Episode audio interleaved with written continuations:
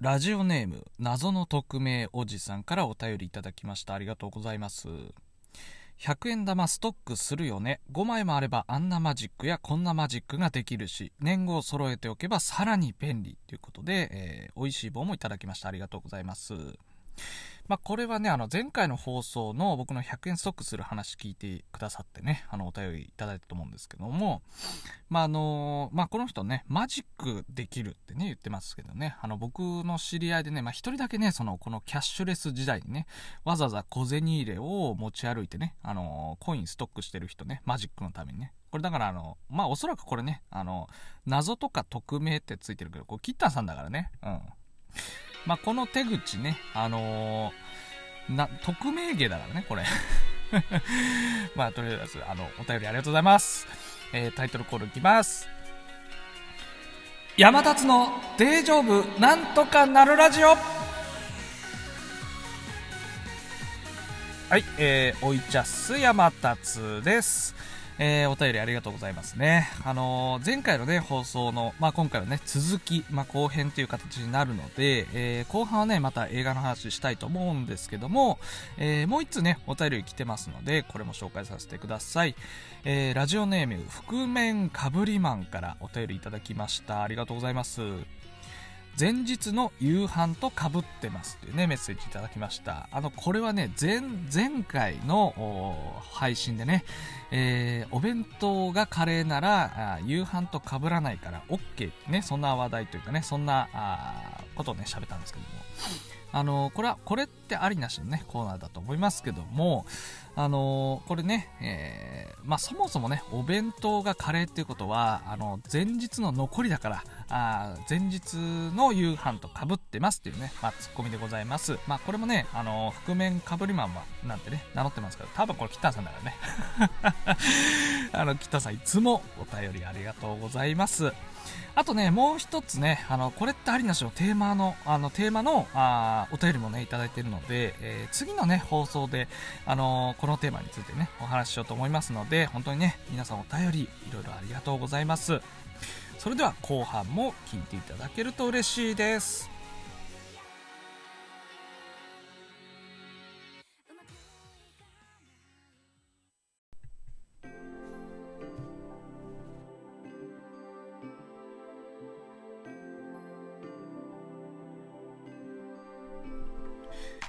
誰に頼まれたわけでもないですが勝手に映画を深読みしていくそんなコーナーです。どうも深読み朝尾でございます。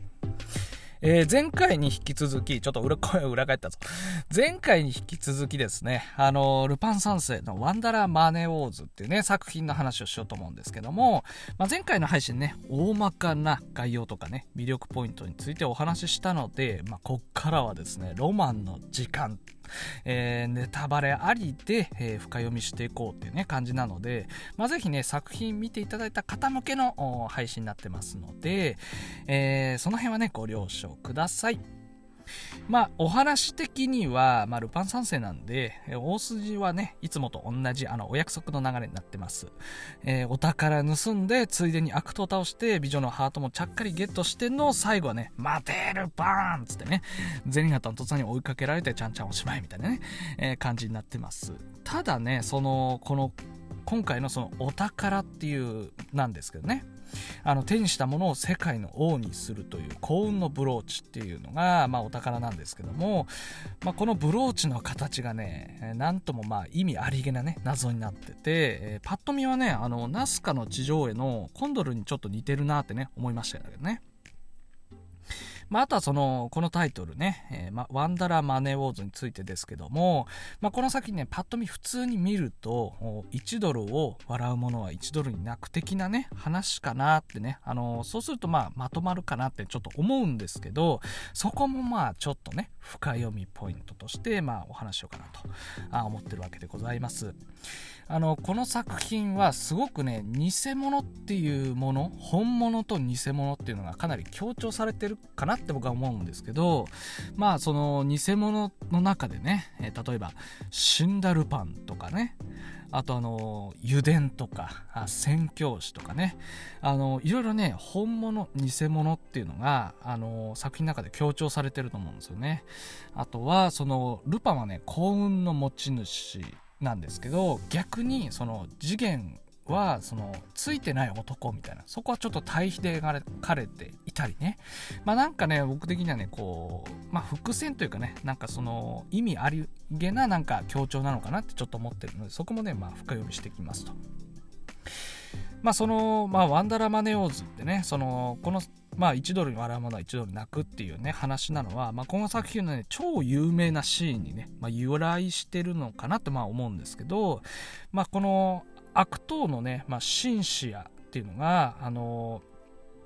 まあ、経済の独裁世界の王になるために、まあ、ブローチの力にあやかりつつビジネスとして戦争までね引き起こそうとしたんですよね、まあ、なんですけど、まあ、ブローチにこだわりすぎたことで、まあ、ルパンに計画阻止されて、まあ、失敗にね終わっちゃうんですけども、まあ、シンシアはこの幸運のブローチにこだわった理由っていうのをあの父親が欲しがっていたからだってってルパンに語るんですよね、まあ、そのシンシアの父親っていうのが小さな国の独裁者だったんですよね。まあ、幼い頃に革命が起きて、まあ、目の前でね暗殺されてしまったんですけど、まあ、その回想シーンには、まあ、例のね1ドルコインっていうのが出てくるんですよね。まあ父親の形見だったっていうわけなんですけどね。まあ、そしてシンシアは父親の後を継ぐためにブローチを何としても手に入れようとして、まあ、その決意を忘れぬために、まあ、1ドルコインをねいつも大切に持ってたんじゃないかなって思うんですよね。まあ、血も涙もないね蛇の道を進むために、まあ、その決意の象徴としてなんかあの1ドルコインがね僕は描かれていたんじゃないかなってね深読みしてるんですけども。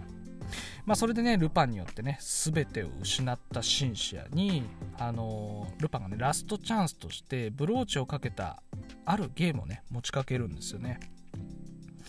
まあ、そのゲームっていうのがあのグラスにコインを入れていって、えー、水が溢れたら負け勝った方がブローチをいただくっていうねそういうゲームなんですけど、まあ、コインがあのねシンシアがコインをその父親のまあ話をした後そのグッと握りしめてね、まあ、グラスにコインを入れるんですけど、まあ、するとねグラスはねあの涙が溢れるようにね水がこぼれて、まあ、シンシアは負けるんですよね。まあ、そこでその紳士はねひどい男ねって言って、まあ、ルパンは一度そう言われてみたかったのさみたいな、まあ、そう言い残してねルパンはね、まあ、立ち去ろうとするんですよ。まあめちゃかっこいいシーンなんですけどね。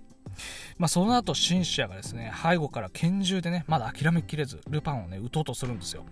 まあ、その時ルパンがその持ってたコインをねピーンってね弾いてあのー弾く、弾いて投げるんです。そしたらね、銃の撃鉄部分、あの、カチってなるとこね、あそこにスパッと挟まって、あの、不発に終わるってね、そんなシーンがあるんですけども、まあ、このシーンがあまりに、あの、強烈で、まあ、印象的なので、まあ、1ドルに始まった戦いが、まあ、たった1ドルでね、そのマネオーズ、その経済戦争みたいな、あのー発展になったところが、まあ、最後1ドルで終わるみたいなねあのそんな結末かなってね思うんですけど、まあ、やっぱりねこのシンシャにとってあの父親の形見なので、まあ、1ドルを笑うものなのかって言われると正直やっぱ僕はねしっくりきてないんですよ。まあ、その、まあ、この1ドルの意味っていうのが、まあ、すごく作品のキーに、ね、なってると思うんですけども、まあお話の流れから1ドルはお金の単位じゃなくて1ドルコインだってね考えるべきで、まあ、このコインのデザインがねまたねよーく見るとなんか和紙鳥の絵が描かれてるんですよ、まあ、これはねアメリカの国章がまあデザインになってるんですよね。まあ、白桃和紙っていうのがオリーブの枝と弓矢の矢をね持ってるデザインなんですけど、まあ、このデザインっていうのはその戦争と平和っっていうのをまあ意味してるらしいんですよ。それでそのわしのね顔の向きっていうのが左向きになっていてそのオリーブの枝側をね、まあ、あの向いてるんですけど、まあ、これはねその平和への願いっていうのが込められてるそうなんですよね。まあ、ちちなみにそのオリーブの枝と矢はそれぞれ13本でデザインされてる星の数も13なんですよ。でそのモットーとして、えー、記載されてるその言葉も13文字なんですよね、まあ、これは独立時の州の数が13だったことに、まあ、由来してるらしいんですけどね。まあ、それでね、まあ、今回のお宝幸運のブローチのデザインも見てみるとですね、まあ、鳥の形ではあるんですけど、まあ、和紙ではないんですよね。首がねやたらちょっと長いんですよ。あのナスカのね中道のコンドルみたいな。でその長い首の形も含めて見ると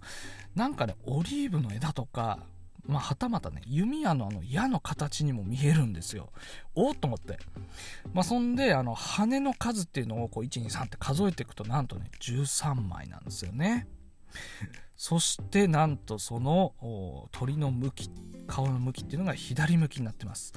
これはブローチっていうのは世界の王、まあ、になるってね言われてますけど平和への願いが込められて作られたものだったんじゃないかってね思うんですよね。まあ、皮肉にもねその願いとは逆にその悲しい戦争の歴史を、まあ、世界の王と一緒にね歩んできたわけなんですけど、まあ、はたまたねその幸運のブローチをめぐってまた新たなね争いを生んでしまうみたいなね不運なことだったのかもしれないんですけど、まあ、それをねルパンはきっとね本物を見抜けるルパンは気づいてたんだと思うんですよね。まあ、ルパンはね、一切そのブローチのことについても語ってもいないですけど、まあ、最後ね、そのブローチ、まあ、手に入れたルパンは、そのブローチをね、あるところに、ま、届けるんですよね。まあ、その本当のその願いが込められているブレーチブローチが、まあ、最もふさわしい場所はどこか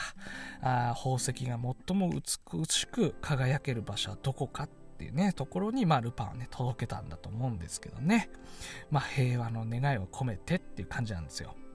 まあ、なのでね、このワンダラマネーウォーズっていうのは本当に価値あるものは何かっていうものを問うような大人な作品だったんじゃないかなってね、